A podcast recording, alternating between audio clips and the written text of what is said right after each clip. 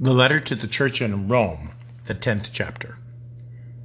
The word is near to you, in your mouth and in your heart. That is the word of faith that we proclaim. Because if you confess with your mouth that Jesus is Lord, and believe in your heart that God raised him from the dead, you will be saved. For with the heart one believes and is justified, and with the mouth one confesses and is saved. For the scripture says, everyone who believes in him will not be put to shame. For there is no distinction between Jew and Greek. The same Lord is Lord of all, bestowing his riches on all who call on him. For everyone who calls on the name of the Lord will be saved. Grace, mercy, and peace be unto you from God our Father and our Lord and Savior, Jesus the Christ. Amen. The text for our gospel proclamation comes from the epistle to the church in Rome that I just finished reading for you and serves as the basis of our theme for this first Sunday in Lent. His name will save. The word is near to you, in your mouth and in your heart. These words of Paul, under the inspiration of the Holy Spirit, are drawn from the lips of Moses nearly 15 centuries before. Only when Moses said it, the people of God were most likely unaware what was going to happen next. Moses then told them that he was now 120 years old and being commanded by God not to go to the promised land with them because of his previous disobedience. Now someone else would lead them. How many of us have been there and done that? Served alongside beloved managers at work that made that fatal announcement that their time had come and retirement would be the next stage of their life, or a promotion came for their faithful service, but that meant no longer working with you. Or a beloved commanding officer gave the classic speech that generals don't die, they simply fade away. And not wanting to be counted among the fading elites, they knew it was time to leave long before their soldiers wanted them gone.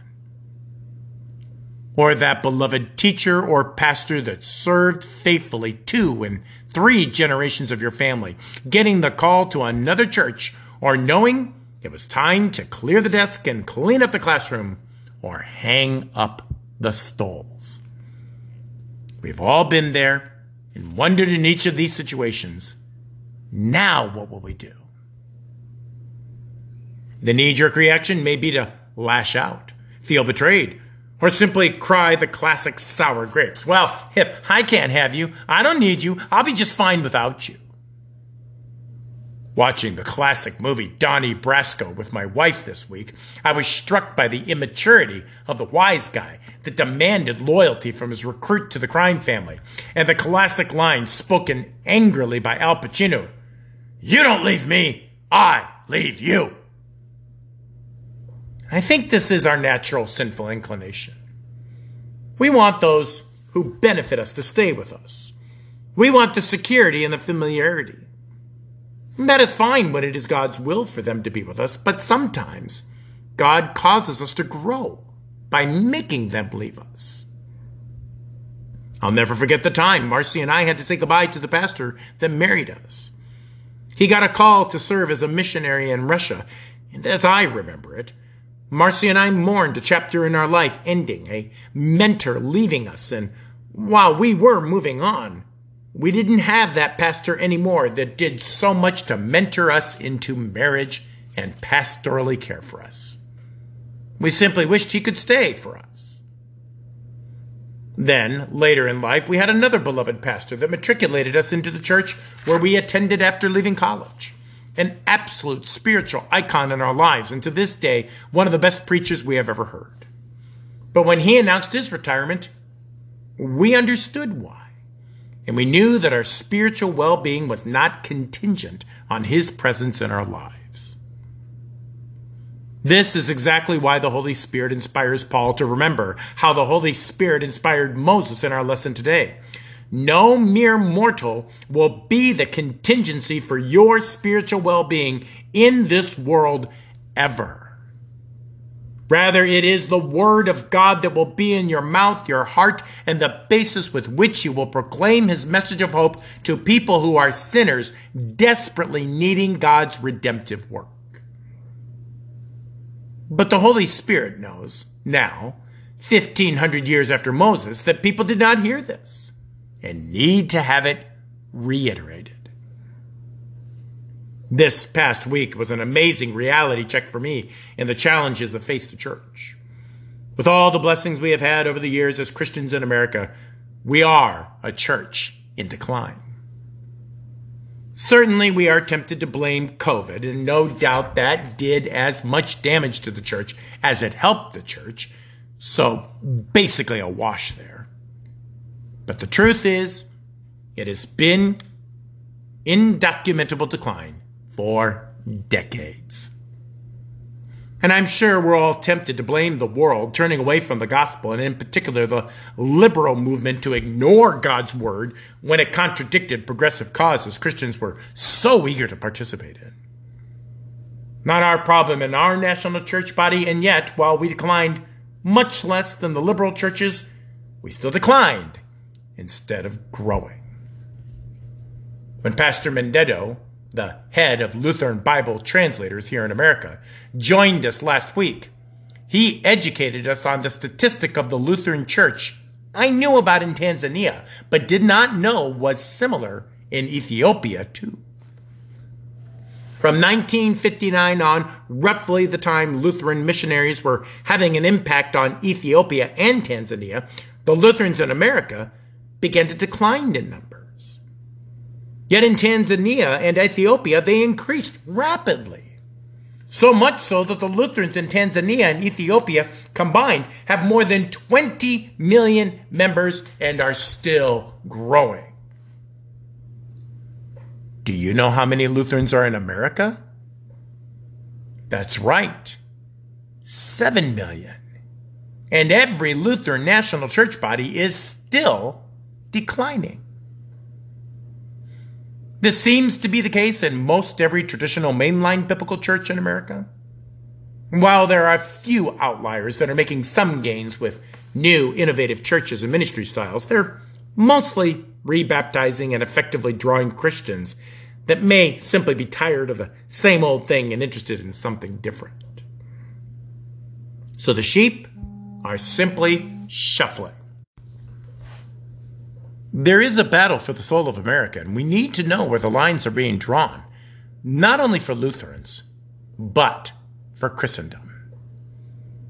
And I believe the eminent Baptist theologian Justin Peters discovered right where those lines are when he said, the battle is not on the inerrancy of Scripture, it's on the sufficiency of Scripture. Our real problem is we got so prosperous as a church in America, we forgot what made us so prosperous to begin with. Now, I don't know if you know this, but Christian literature, curriculum, self-help guides, and spiritual guides are big business in America. Nearly every church body has their own publishing house that print books, self-help guides, comic book novels, Christian romance, early church father reprints, music, VBS programs, day school, and Sunday school curriculum. If you have a knack for writing, you may have a future opportunity to make some money off of a book you might write. The danger is, for it to sell, you may be tempted to market it as a necessary tool for your spiritual well-being, and then unwittingly challenge the notion that Scripture is sufficient. And that's in the safe confines of structure of the national church bodies. What about the pop-up companies that promise to help you publish any book, make any music, write any skit, make a children's message, or even the next great Christian movie? Thousands of temptations to tell the people of God this new resource will really help your spiritual life instead of the Word of God in your mouth and your hearts.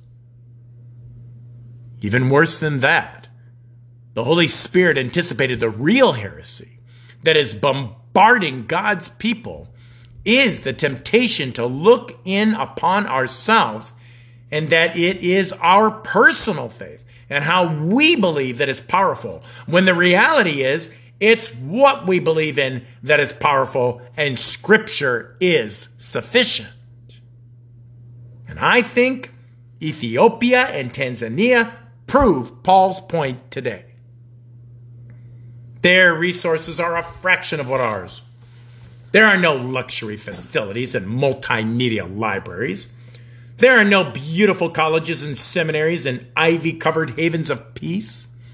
There are no new hymnals and technology constantly reviewed and updated for public consumption.